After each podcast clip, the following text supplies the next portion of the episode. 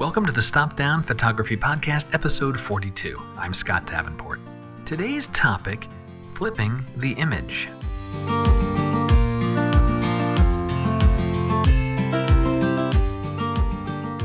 Hi, welcome. Thanks for joining me today. I'm glad to be back for another chat about photography, this shared passion of ours. And in today's episode, we'll take one more step on this never ending journey of photography. Now, in the past few weeks, I've had two separate conversations where the notion of flipping an image, either vertically or horizontally, came up, and the factors and considerations for flipping the image were different, but there was a common theme.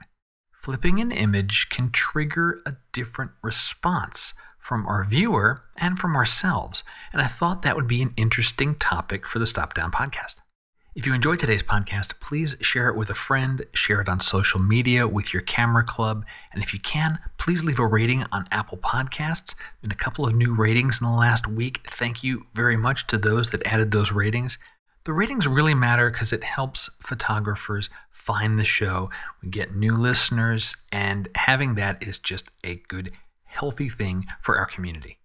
So, flipping the image, I'm referring here to the digital swap of pixels in software after we've done the image capture, either horizontally or vertically. And every program I can think of has an option to flip a photo. The context here is you're in the post processing stage and creating the photo. We're not capturing, we're not using prisms or mirrors or things in front of the lens, and we're not hanging prints on the wall upside down. So let's talk about these two different scenarios, these two different conversations I had. The first one, let's talk about a horizontal flip. One of the chats I had was about horizontally flipping a photo. So, this is where the stuff that's on the left of the photo moves to the right and vice versa. You get the mirror image of a photo. Now, why do we do this? Well, the motivator was to improve the flow of the photo. Now, for a portrait, maybe it's to have the model looking in a certain direction or for a landscape to have a particular visual path through the frame. And here's what I find interesting about this it's revealing to our own bias as the photographer of how the photo should flow and how we expect our viewer to receive the photo. Now, I suppose that's true of all photos we create because we compose in a certain way. We choose where to position the camera, the angle at which to tilt the lens so our subjects are positioned in a certain manner and they interact and interconnect in a purposeful way.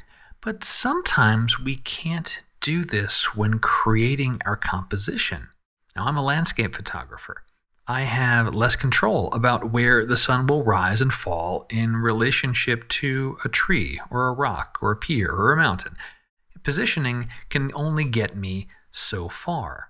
And the chat I was having was around the visual tension in a scene and how a horizontal flip seemed to relieve that tension. So this photo, it had an area of negative space. As it was originally framed, the negative space was on the left, and flipping the photo put the negative space on the right. So now the flow of the photo flipped with it, with the negative space on the right reinforcing the subject on the left, the viewer's eye is guided now from left to right. Did this remove the visual tension? Arguably, for many, it will. And I think that's because many written languages are from left to right. And that's a natural subconscious flow for many viewers that we're just accustomed to because that's how we read. But that's not everyone.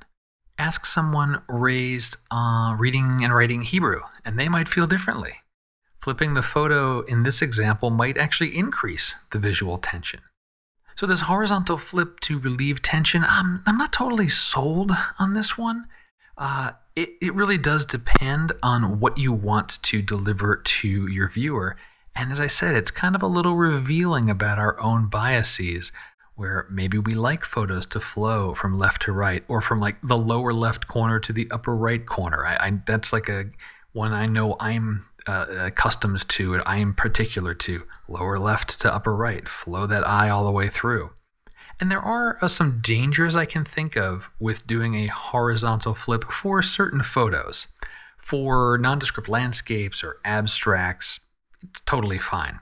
However, as soon as there's something recognizable in the frame, the tension will increase if a viewer is familiar with the subject. And today's interconnected world, chances are, if you're sharing these photos online, you've got a viewer out there that will recognize it and they'll feel something is a little off. The photo I was talking through with my fellow photographer was a pier, and the pier itself was reasonably symmetrical. However, it does have a relationship with the surrounding land and where the sun will set. Now, if you're doing a showcase in a gallery that's local to that area, well, then it's highly likely that more of the viewers will be familiar with that pier and they might feel more tension with that photo. They might even not know why. But if the audience is not hyper localized like that, maybe it's less of an issue. Now, a counterpoint maybe you're doing a series like called Mirror World or something like that, where you are purposely presenting things in their opposite form. And you know, that could be a creative thing as well. But I guess if you do choose to flip a photo horizontally, pay extra attention to the secondary and the tertiary subjects. If there is any print in the photo, it could be a sign, a logo, a t shirt, a, a necklace with writing it, a tattoo, a person walking on the wrong side of the street, anything like that when they get flipped and they become unreadable or recognizable as quote unquote wrong, that will be a tip off to the fact you've done this flip of a photo. And maybe that's a problem, maybe not. But I, I just found it to be interesting in how underneath the flip of the photo, there is this whole psychological dance that happens with both us, the artist, as well as our viewer.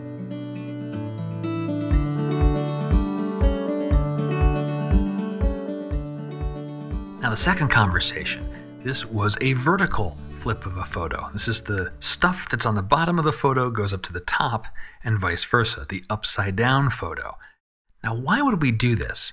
Now, we're talking post processing here, and what may have come to mind is oh, yeah, sky replacement. When there is a reflection in a scene, the sky gets added, I duplicate that sky layer, I flip it vertically to make that reflection. But that wasn't the case I was talking about with this photographer. We're talking about contrast adjustment. This gets interesting. The conversation was around flipping an image vertically as part of your contrast adjusting workflow. Why is this curious? What happens is when the photo is inverted, it confuses our brains just enough that we don't usually recognize things in the photo anymore, at least not without active thought. Now, while the photo is flipped, you go and adjust your contrast, your light, your shadow, and it's the tones that are much more prevalent to your mind. That's what you're seeing, and that's what your active thought is on. It's not the subjects, it's the tone. So, flipping the photo vertically, it disassociates the subject of the photo from the tonality of the photo. And that is a useful tool for adjusting tones contrast, light, shadow, black point, white point. We remove any subject bias that we might have. Now, of course, once the contrast and adjustments are dialed in, that photo is returned to its normal orientation. I don't see any real issues with this approach. The vertical flip of the photo, it's temporary by nature, and it's just tricking our minds. It's doing this little psychological trick with us so that we see tones and shapes and not specific subjects. And the idea is you're really just paying attention to the tonality and adjusting it more accurately as a result. Is this a good practice, something to do with every photo? I'd say go try it out and see if it works for you. At least use it as something that's in your toolkit. Maybe if you have a photo you're struggling with and getting the contrast right, or you're not quite comfortable with doing tonal adjustments on your own, or you know you haven't developed your own eye for it yet, getting your subjects, quote unquote, out of the way just by flipping it vertically. That can help. Uh, and a little bonus if you are doing this type of technique, change the photo to monochrome as well. Get the color distractions out of your way as you're adjusting the tonality. And that can help you get a crisper, cleaner contrast adjustment too.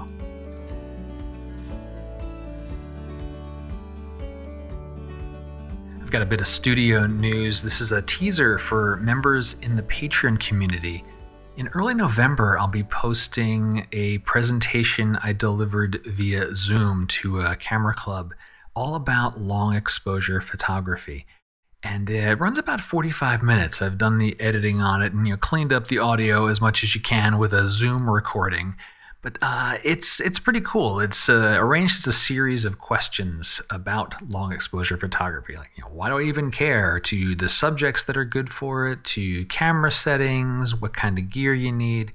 Uh, it really breaks it down for you, and I, I think you'll really really enjoy it. It's one more way I can thank the members in the Patreon community for your support it is your support that keeps this podcast going. It's the reason it started, it's the reason it's on the air, and I can't thank you enough. And if you'd like to learn more about the Patreon community, maybe get in on the action, be able to get this presentation, you can check the show notes for a link. There's also a support the show button on every page of stopdownpodcast.com where you can learn more.